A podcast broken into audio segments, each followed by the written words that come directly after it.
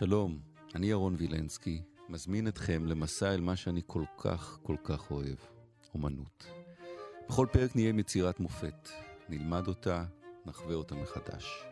מתחילים.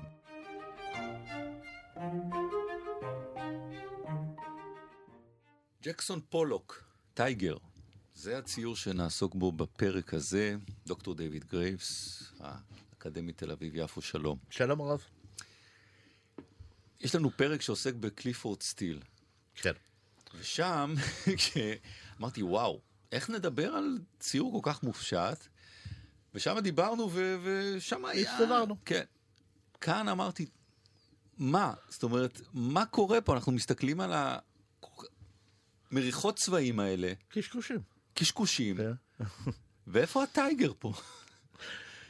כן, אה, טוב שדיברנו על קליפורד סטיל, בגלל שג'קסון פולוק הוא הצד השני של אותו המטבע. החבר'ה של ניו יורק, ששניהם היו שייכים אליהם בסוף שנות ה-50, סוף שנות ה-40 ותחילת שנות ה-50, הם אבסטרקט אקספרסיוניסטים, כלומר, הם ציירים שרוצים לתת מבע להלכי רוח ותחושות ורגשות ודברים שהם לגמרי בעולם הסובייקטיבי שלנו, אבל לגמרי בעולם הסובייקטיבי.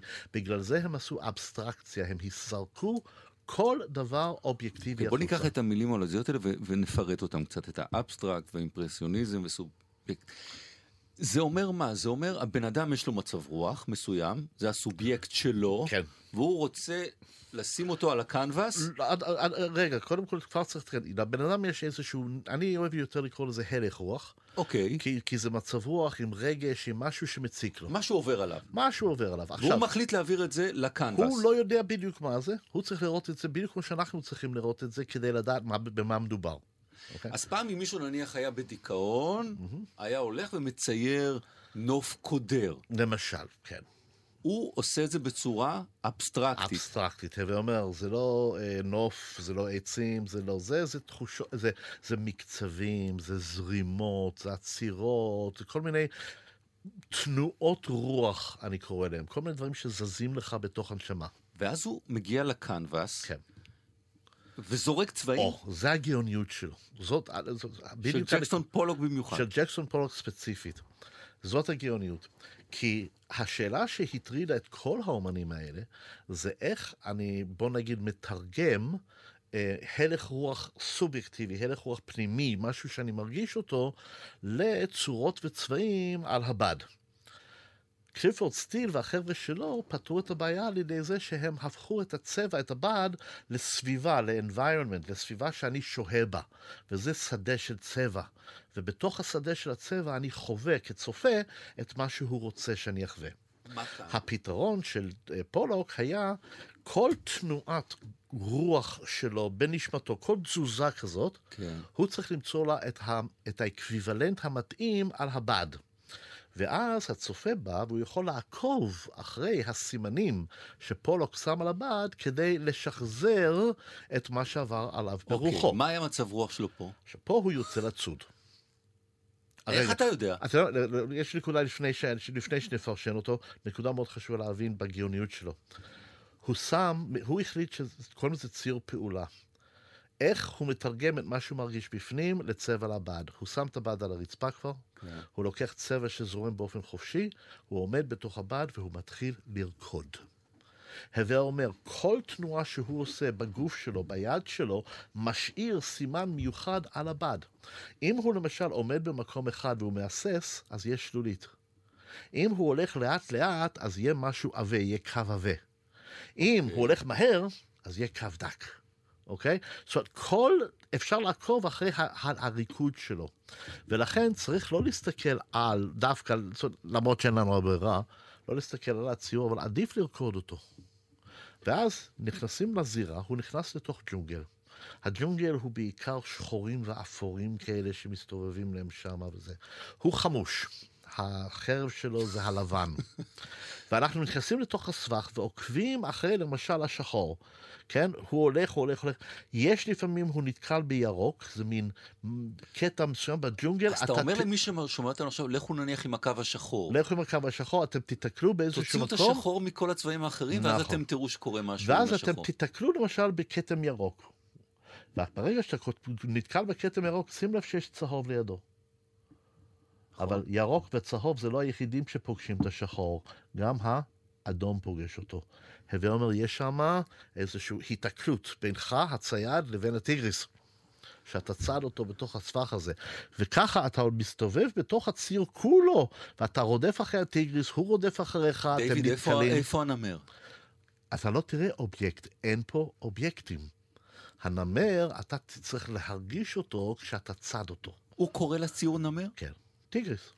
זאת אומרת, טיגריס, לא, לא נמר, אבל טיגריס.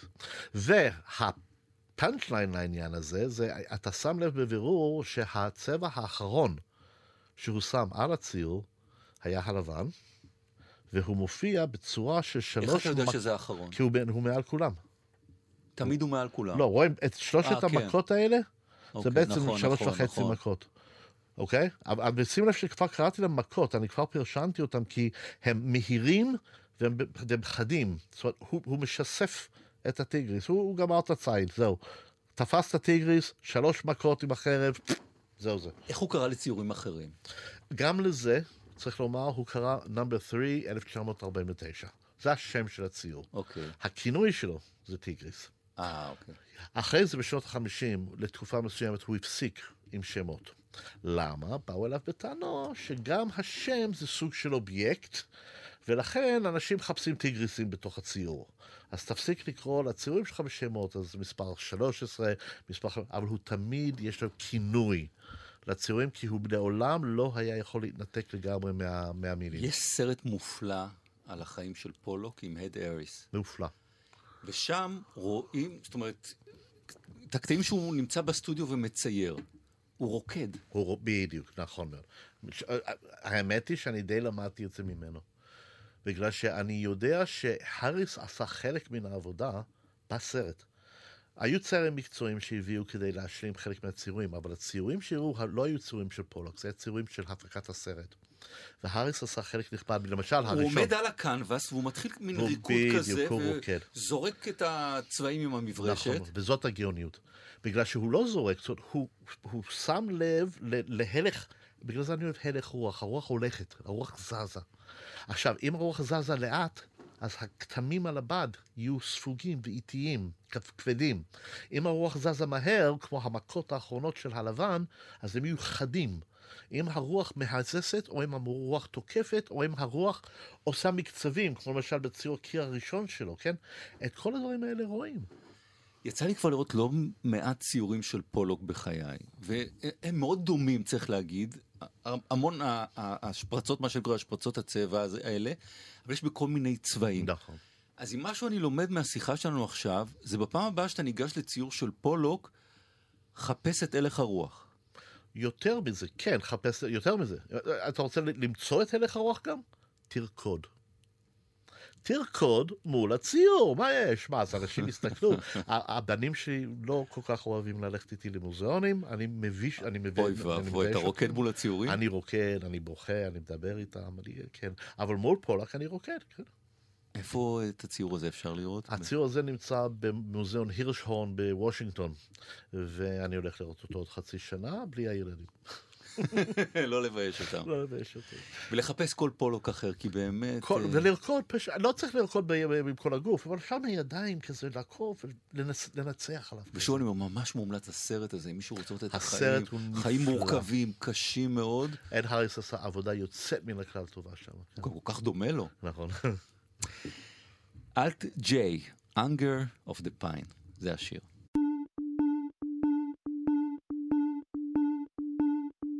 Sleeplessly embracing butterflies and needles line my seamed up joint encased in case I need it. In my stomach on my heart chainmail hunger of the pine. Hunger of the pine